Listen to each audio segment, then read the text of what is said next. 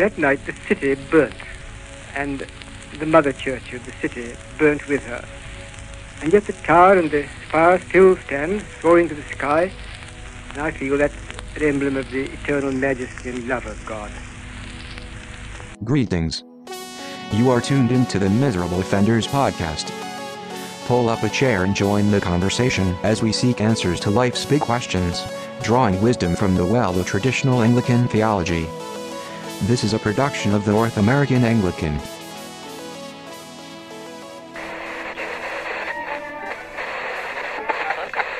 Welcome to the Miserable Offenders podcast. Uh, this is Canon Andrew Brashier and uh, Canon Isaac. Would you like to introduce yourself? Yes, uh, glad to be back after a long time. This is Canon Isaac Rehberg. Um, I'm the uh, rector at All Saints Anglican San Antonio Church and um, the canon for liturgy in the Anglican Diocese of the West. And he fits it all on a single business card, everybody. You should see that business card. It's fantastic. I got a free No, you- T-shirt you- from my business card. That's all that matters to me. oh man, I, I'd like one of those free T-shirts. That'd be nice, you know. Kid, all kidding aside, you are the guy that I go to though for uh, questions on on liturgy. I'm like, hey, by the way, can you do this? Has this been done? Um, you know, and then I wait for your verbal, you know, slapping of the hand, virtual because we got a social distance, and I guess the distance between San Antonio and uh, and Birmingham is pretty far apart. So Much more than six feet. Yeah, definitely. much more. you know. I've seen all those signs of like you're going into a restaurant and it's like remember, you know, six, you know, hamburgers apart or you know, whatever, you know, six foot longs apart. And I've yet to see one in a church. I'm sure someone has done it, but like, you know, six, you know, pews apart or something like that. Six have some- thurible swings. Ooh, that's good. Mm, I'm gonna have to steal that one. I like that one a lot. We gotta make that into like a, a sign that you can like sell. You know?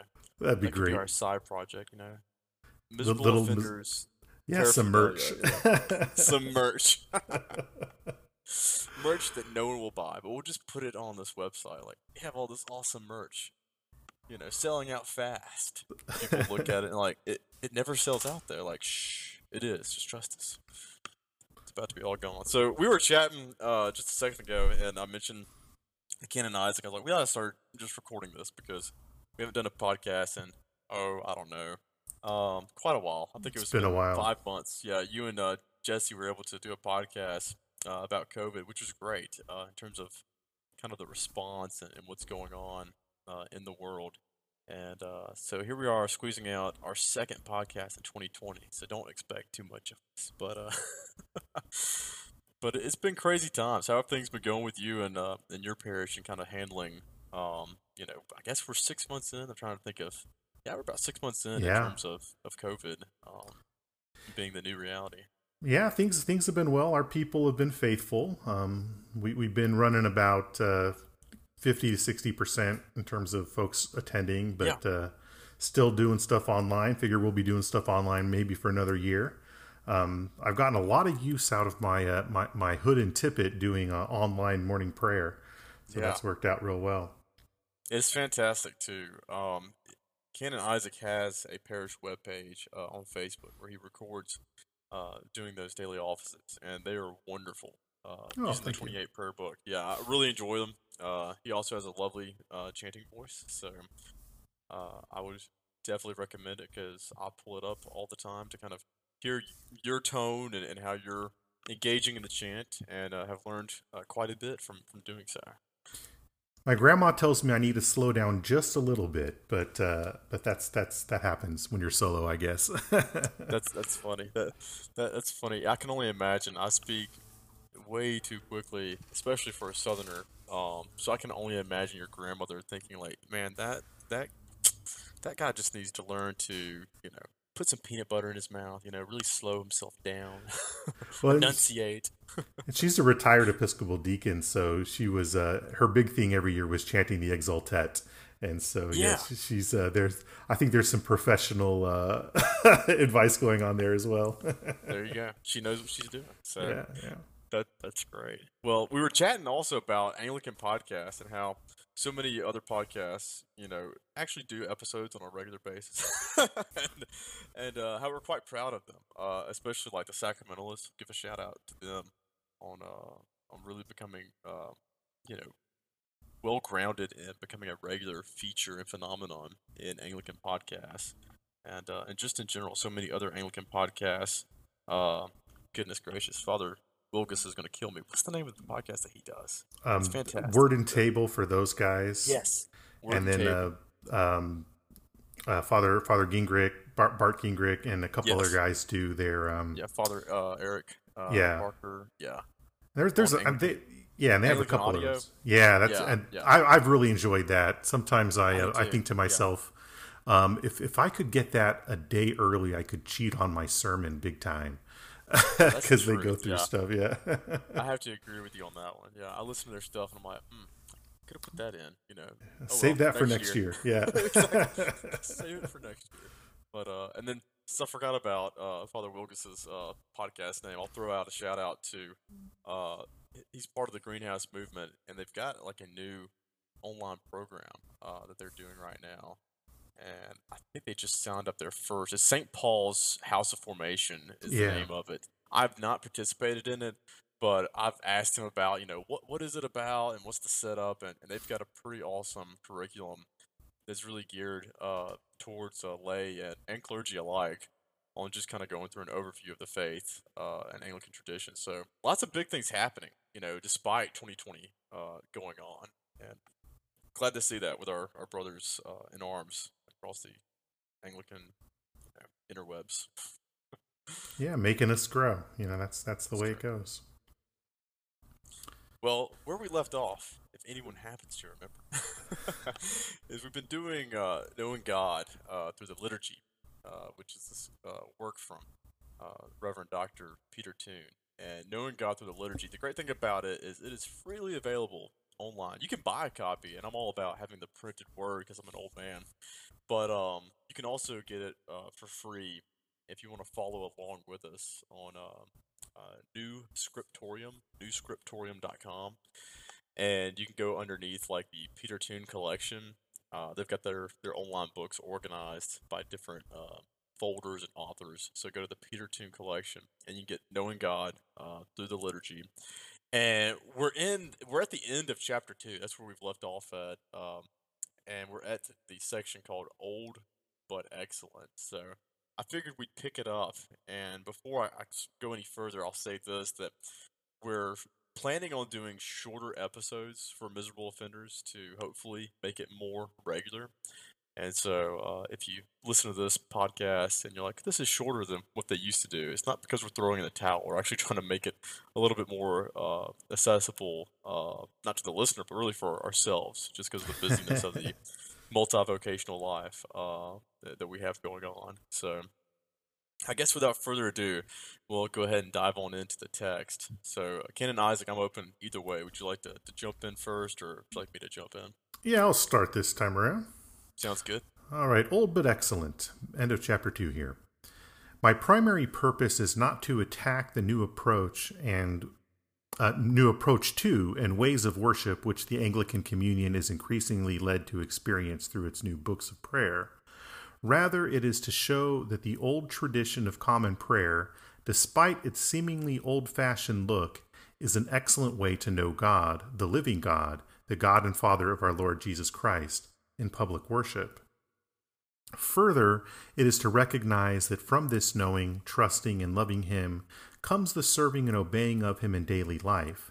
However, to develop my theme and substantiate my arguments, it will be necessary from time to time to contrast the old and the new ways.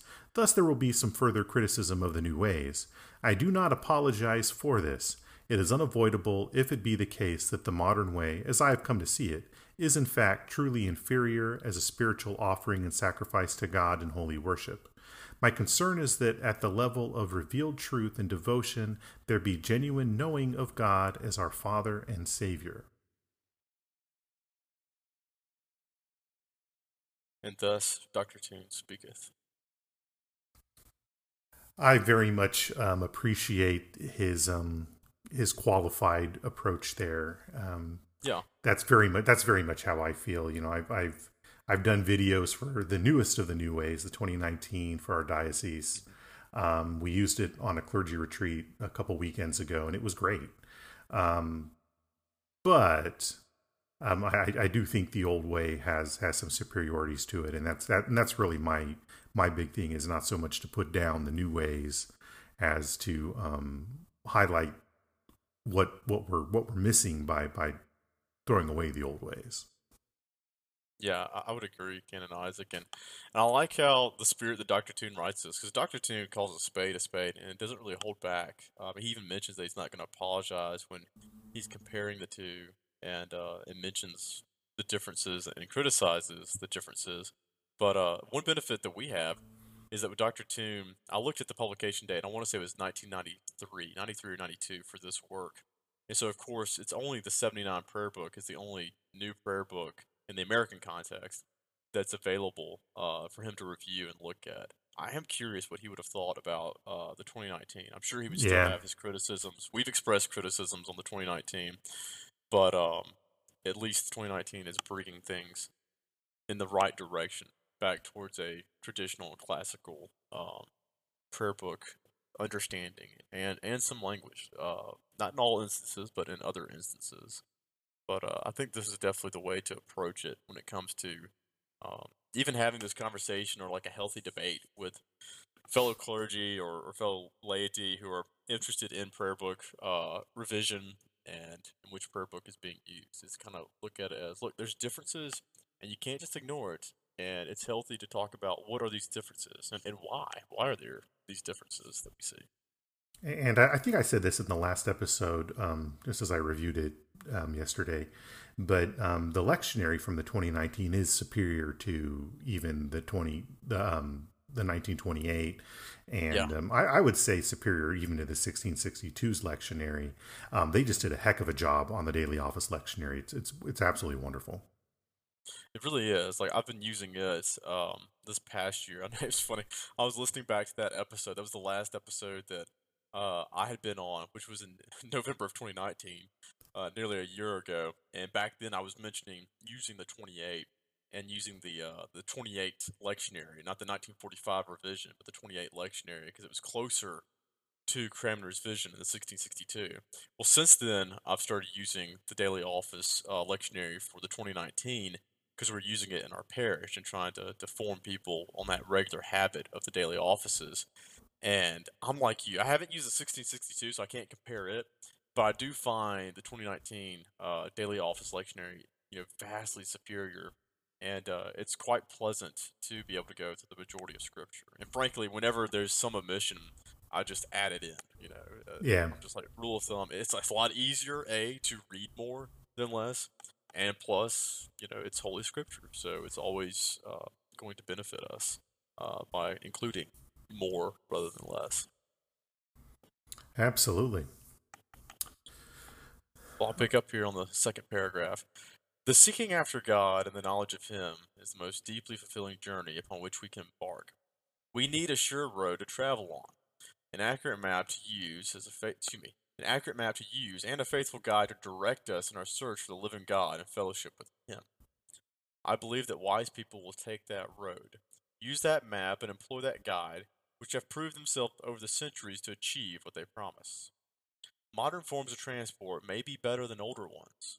Modern houses may be warmer than older ones. But knowing God is not like using transport or buying houses. In this human quest, we need to pay attention to the accumulated wisdom and tested practice of the centuries.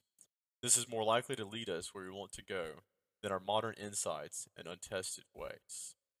While the old way necessarily bears traces of the historical and cultural situation in which it was first put together, it has been so pruned and finely tuned over the centuries that it has achieved the position of being immediately adaptable and available, excuse me, and available to people who wish to take the call to Christian prayer seriously. I like this point that he makes, Canon Isaac, and I like your take on it, that he, he points out in a certain way, in a more beautiful way than this, that you can't look at the achievements of man through technology and then use that same lens on well we should achieve a better way of worshiping necessarily or a better way of having liturgical prayers Um, he definitely doesn't take the view of well, we're progressing over time, therefore our liturgy progresses over time. It's it's more better to have historical edits, from what I'm gathering from his paragraph here, that slowly fine tune uh, the prayers versus starting over and, and writing something from uh, from your place in history. If we write something right now that's brand new, it's going to read like a 21st century document. People, you know, 50, 100 years from now are going to be able to tell. Uh, probably especially this year more than any other year. Uh, that was written in 2020. You can tell. the dark times. The yeah. Dark. yeah, and we, we see this most most especially when it comes to um, kind of praise and worship music, um, the, the CCM type of stuff. Um, you have to always be brand new to be contemporary. Um, it's it's how it's it's amazing how quickly that stuff will get dated. And um, okay, we've got a contemporary service, yeah, but everything you're doing is 30 years old. Well, that's yeah. what was contemporary when we did it, you know, that sort of thing. And and that's you know that's that's just kind of the nature of the beast. Um, and, and and, I do think sometimes there has been that that mentality when it has come to liturgical revision. Um, certainly, when it comes to to kind of big box style worship, okay, we have to be, we always have to be relevant, and nothing ages quicker than relevance. That's a good line. Absolutely. And so, yeah, I think that, I think that's real important. And at the same time, you know, I, I, do appreciate that he he points out that it did have its own historical and cultural situation, and and I think it is important to ask some of those historical and cultural questions. Um, you know, the Book of Common Prayer is very much an English speaking document, and it doesn't always translate well into other languages. Um, you know, notoriously the Spanish translations have been terribly wooden and really. Just, oh, they've been they've this. been they've yeah. been horrible. Um, okay. We, we've got a Spanish professor. One of my one of my, my curates is a is a is a is a Spanish teacher by trade, um, yeah. and um, yeah, and it's the especially when we're talking about some of those older translate translations of the older books of Common Prayer. Um, they they just don't translate well now, that doesn't mean we can't use the concepts from the Book of Common Prayer in Spanish, but we have to be, you know, because language is cultural, we yeah. do need to take those things into consideration. We can't just do a wooden BCP translation and think that it's going to serve other languages or other cultures as well as it necessarily serves kind of the English speaking and Anglophile world. But at the same time, we do see that it was used in the missionary context um, all over the world to great effect. So, I mean, there, there's a balance either way, I do think. Yeah, absolutely, and that's that's a great point. I didn't realize that about the Spanish uh, language version. I knew that there was one, or there is one, that's on like that uh, Justus uh, J U S uh, T U S mm-hmm. Anglican website and uh, of course I don't speak Spanish, so I haven't actually looked at it, or and I wouldn't know what I'm really looking at or reading. But that makes sense, especially since the uh, Book of Common Prayer formed our own language, English, uh, so much in terms of standardizing uh, uh, spelling and language and idioms, uh, sayings that we say to this day, and um, we take it for granted and not even realize, and not even take it for granted. A lot of us don't realize how much that prayer book um, that Cranmer writes has uh, in terms of its impact on the English language. Uh, also, like the King James version of the Bible, uh, right. how much it really shapes how we communicate, how we phrase things. So it's just part of us inherently. So I can't imagine the difficulty of trying to translate into a different culture the same gist of the prayer and then also retain the same beauty because uh, I feel like that you know Cranmer's work is kind of is once in a lifetime you know kind of uh, situation and then trying to do that for a different culture and different language is certainly a heck of a task um, to have to take on. But uh, but you make a great point but at the same time the prayer book was able to uh, follow the British Empire as it went across the globe and still take root um, I mean from India to Australia to uh, the African nations, you know, and everywhere else in between. Yeah, we've got um, a significant portion of our diocese are folks that are that are uh, from Nigeria. Um, yeah, I'd, I'd, say at this point probably two thirds to three quarters of our of our clergy are from Nigeria. Oh, that's cool. Yeah, I didn't know that. And uh, yeah, it's, it's it's been an interesting development with with that, and and there's there's a large um, large Nigerian immigrant community um, in, the United States, um, especially Houston, Atlanta, and Washington D.C. are kind of really big Nigerian communities, and um, just just re- really neat folks. But um, we uh, we were having a clergy a Zoom meeting um, earlier this year because of COVID, and um, one of the one of the the archdeacons was uh, tasked with with um, talking about the liturgy and and and uh, he was tasked with with talking about the Nigerian liturgy. So I figured he was using he was going to be using the Nigerian Book of Common Prayer, which is I think the most recent one's from 2007, I think um, which which is an it's an interesting book. I only have it in PDF, but he was actually he actually did his based on the 1662. Yeah, because for a large portion of the folks from Nigeria, they still think of that, you know, which is their the the book that that evangelized the nation. Um, you know that's that's what the missionaries were using. That's what their their churches were founded using you know, a lot of them consider that as the Book of Common Prayer still, regardless of the fact that the Church of Nigeria does have um, a couple of, of revisions of their own under under their belt. That's fascinating. That that is really neat.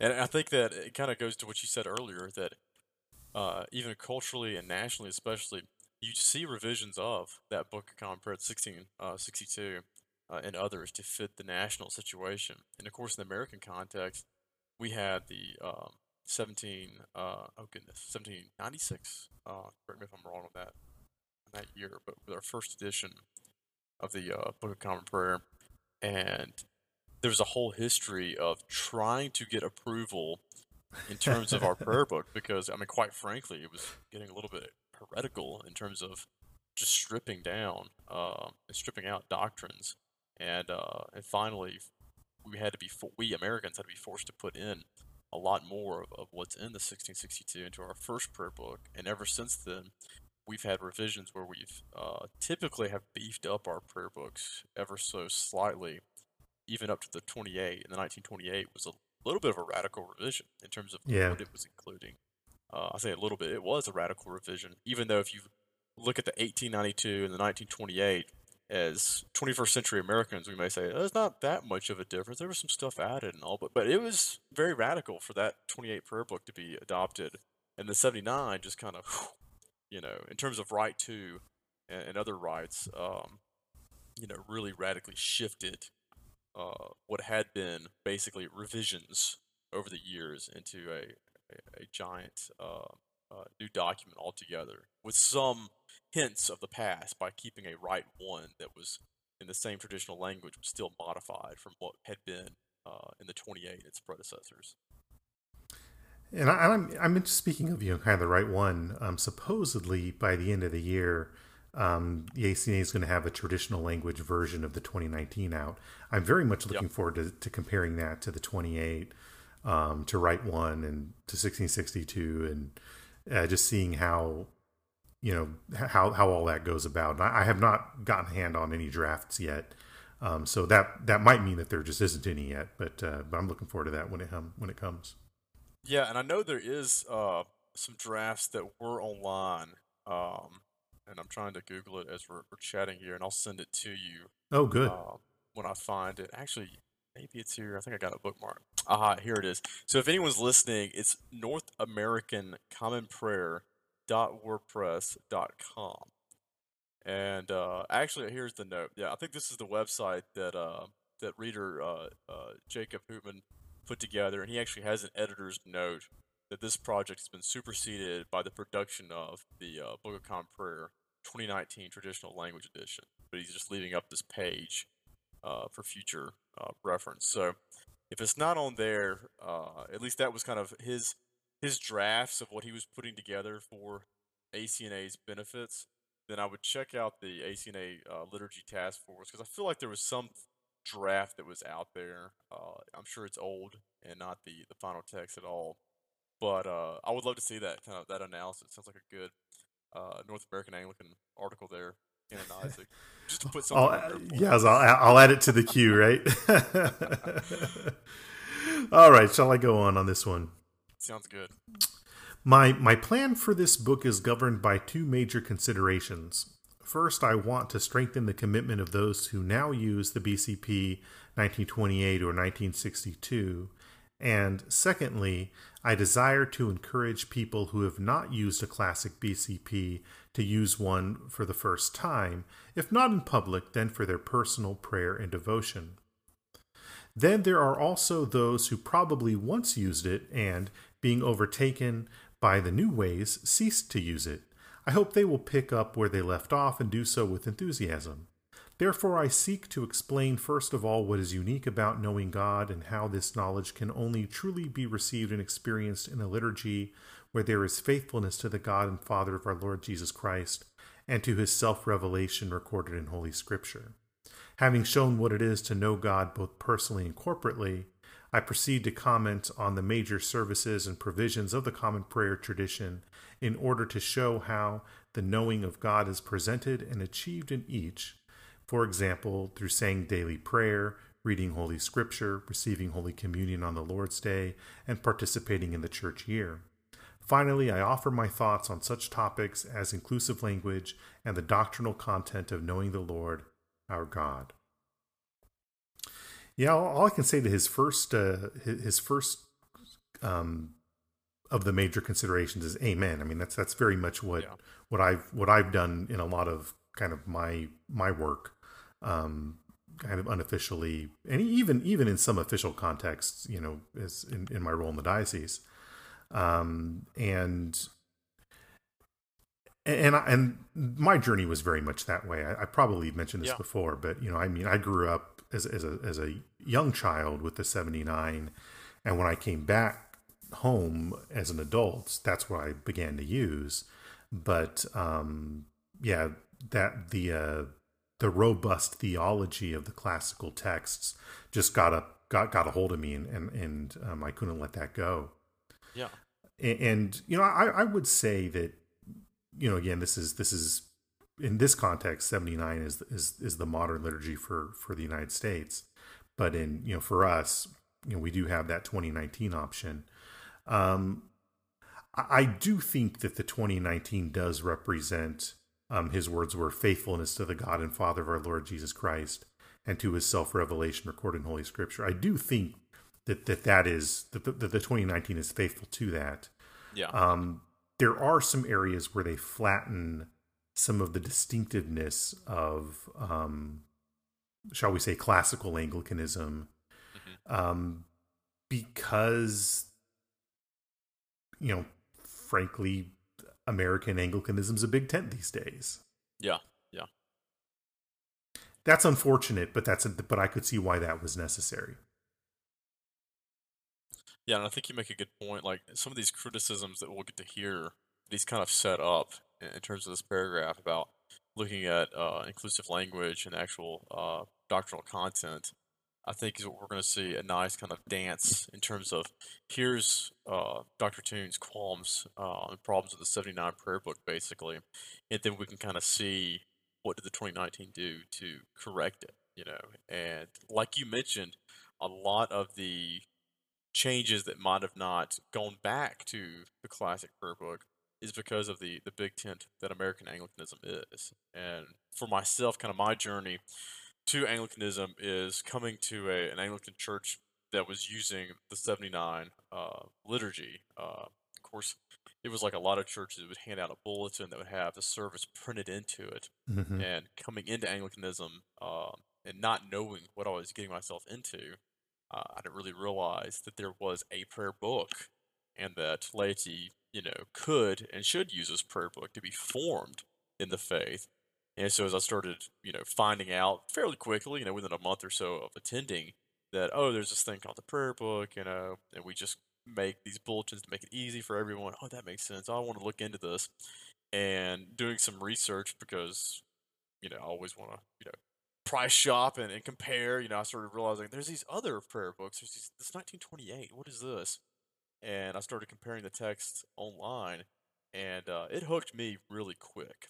Um, it's definitely not the type of thing that would hook most people because a lot of people like the ease of modern language and they read like a 28 and think that this is really difficult. For me, I ate it up. I just enjoy, I always read old books. And it was really noticeable to me really quickly the difference in terms of the emphasis and the theology itself that was being taught from the 79 uh, compared to the 28. And uh, so I, I bought a 1928 prayer book, and the rest they say is history. You know, started learning how to use the darn thing and uh, taught myself on it. And about five years later, people started making YouTube videos. I was like, I could have used that. but I'm glad people are, are making them now on uh, an easy way to kind of use your prayer book. But that's kind of how I stumbled my way into um, the use of the 28 prayer book for daily office. All right, we'll pick back up and we'll finish up uh, the episode uh, reading these last couple of paragraphs. Through this process, I show that the liturgy, the corporate worship of Almighty God, through written services of worship for baptism, confirmation, daily prayer, and Holy Communion, is truly the work, ergon, which the Laos, people of God, do before God. Liturgy has to do with people and work. God's believing people engaged in God's holy work, the work he has called them to offer to him. In Hebrews 8 6, the word liturgy is used of what Jesus Christ himself is now doing for his church in heaven before the Father. Quote, Christ has obtained a ministry, that is, liturgy, which is as much more excellent than the old ministry of the high priest, is the covenant he met, met excuse me, is the covenant he medi- is the covenant he mediates is better than the old Mosaic covenant, since it is enacted on better promises. The church at worship is united with the new covenant to the liturgy of Christ, his precious death and glorious resurrection, his ascension into heaven, and his ministry there as our king, high priest, and prophet. In the, commu- me, in the common prayer tradition, this union with Christ is expected, anticipated, and wonderfully achieved by the grace of God. And to this, I believe, millions in the church expectant or triumphant now testify. Thanks be to God. All in all, my aim is to show that by God's good providence, there is within the common prayer tradition a logic of faith derived from the New Testament. This is intended to operate both corporately in God's people gathered as Christ's body and in individual persons in their relationship with God through Jesus Christ. If this logic of faith is disturbed or, or still, repudiated, then the common prayer tradition, as a biblical tradition, is lost, and great may be irreparable harm done to the Anglican way. Thus ends my flipping of those last two paragraphs. So, yeah, that last uh, that last bit about um, the the maybe irreparable harm um, done to the Anglican way.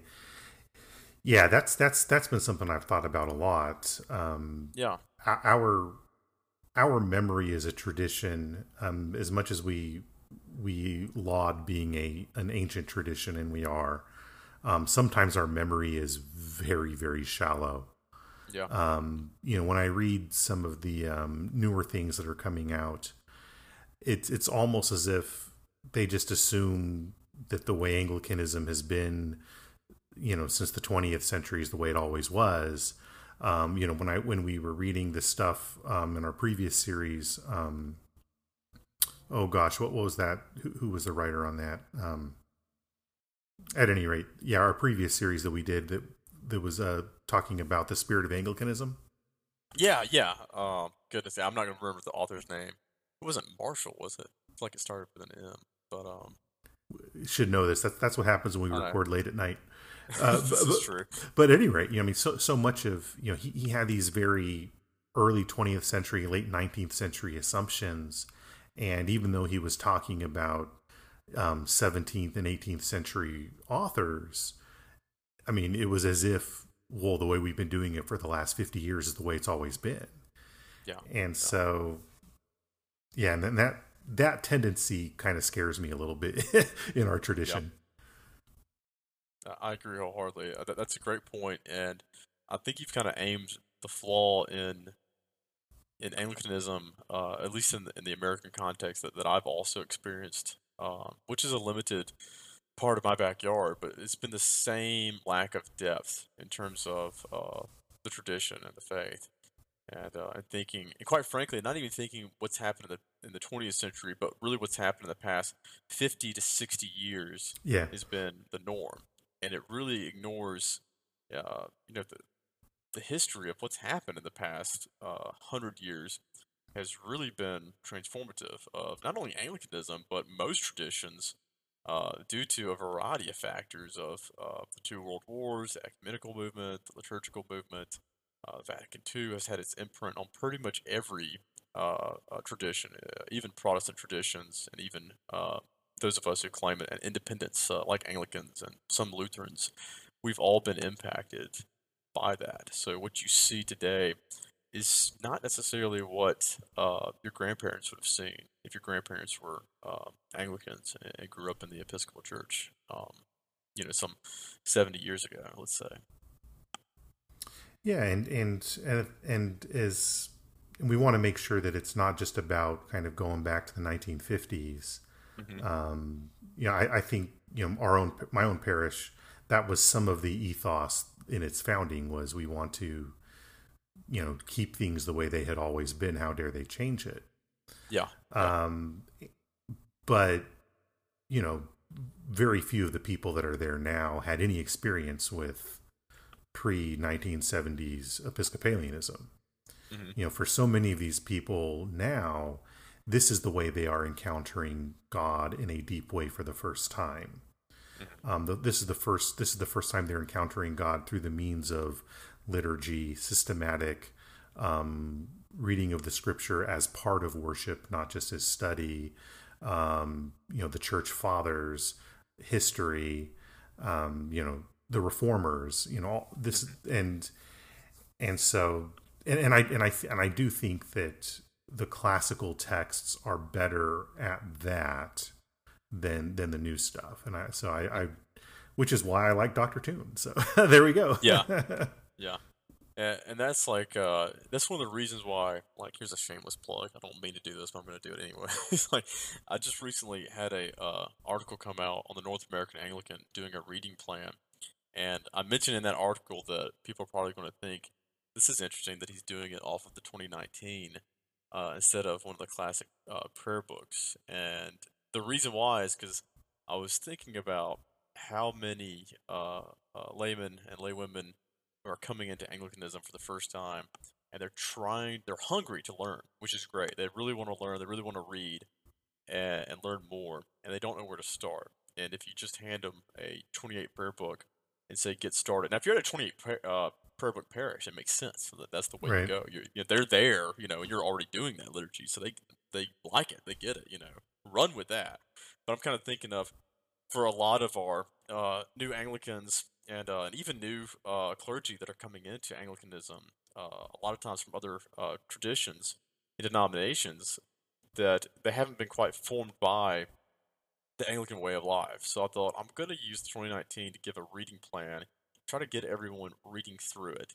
And the theory was behind that is if you read through the 2019 a couple times a year, and then we add in historical formularies of the 39 articles, of, you know, reading through, you know, the aspects of the classical catechism, you know, and then throwing in like the Apology for the Church of England, which is a, certainly an old text because it dates back to uh, the 15 uh, uh, 50s and 60s um, when it's being written, and, and actually, date wrong. I don't. Is 1560? I'll look that back up afterwards. But uh, but in the, the mid 1500s of when the English Reformation is still very much a new, ongoing uh, uh, activity of the Church of England, in order to get people introduced into here's the basics of what Anglicanism is. And I plan on doing like a part two reading plan of like, all right, now you've you've drunk from the well of like a modern language prayer book and started getting a taste of our formularies, which is written in older language. Now let's dive into either the 1662 or the 28 American Prayer Book and start to get that classical language and start reading it once every six months and start to see, oh, there's some notable differences, you know, in terms of, you know, what was included or not included from the 1662 or the 28 it is now included or not included in, in the 2019 prayer book. Try to hopefully get people uh, to be formed by our uh, Anglican formularies. At least that's the theory. We'll see what happens. I think that's a great idea. Well, shall we uh, wrap up this episode? Keeping Sounds with our, our goal of uh, some shorter episodes moving Certainly, forward. our noble goal there. So, well, it's so good to chat with you again, Canon Isaac, and uh, so good to do another podcast. Hopefully, everyone enjoys, and we'll start doing more of these more often. Yep, I'm glad, glad to be back and looking forward to continuing being back. God bless. Absolutely. God bless. Take care.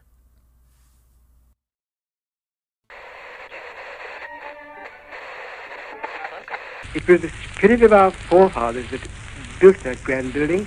I believe that that spirit is with us still and will help us to, to rebuild it one day when we've served and suffered a while, a little longer. Build it again to the, to the glory of, of Jesus Christ. Miserable Offenders is a production of the North American Anglican. Learn more at N O R T H A M Anglican.com.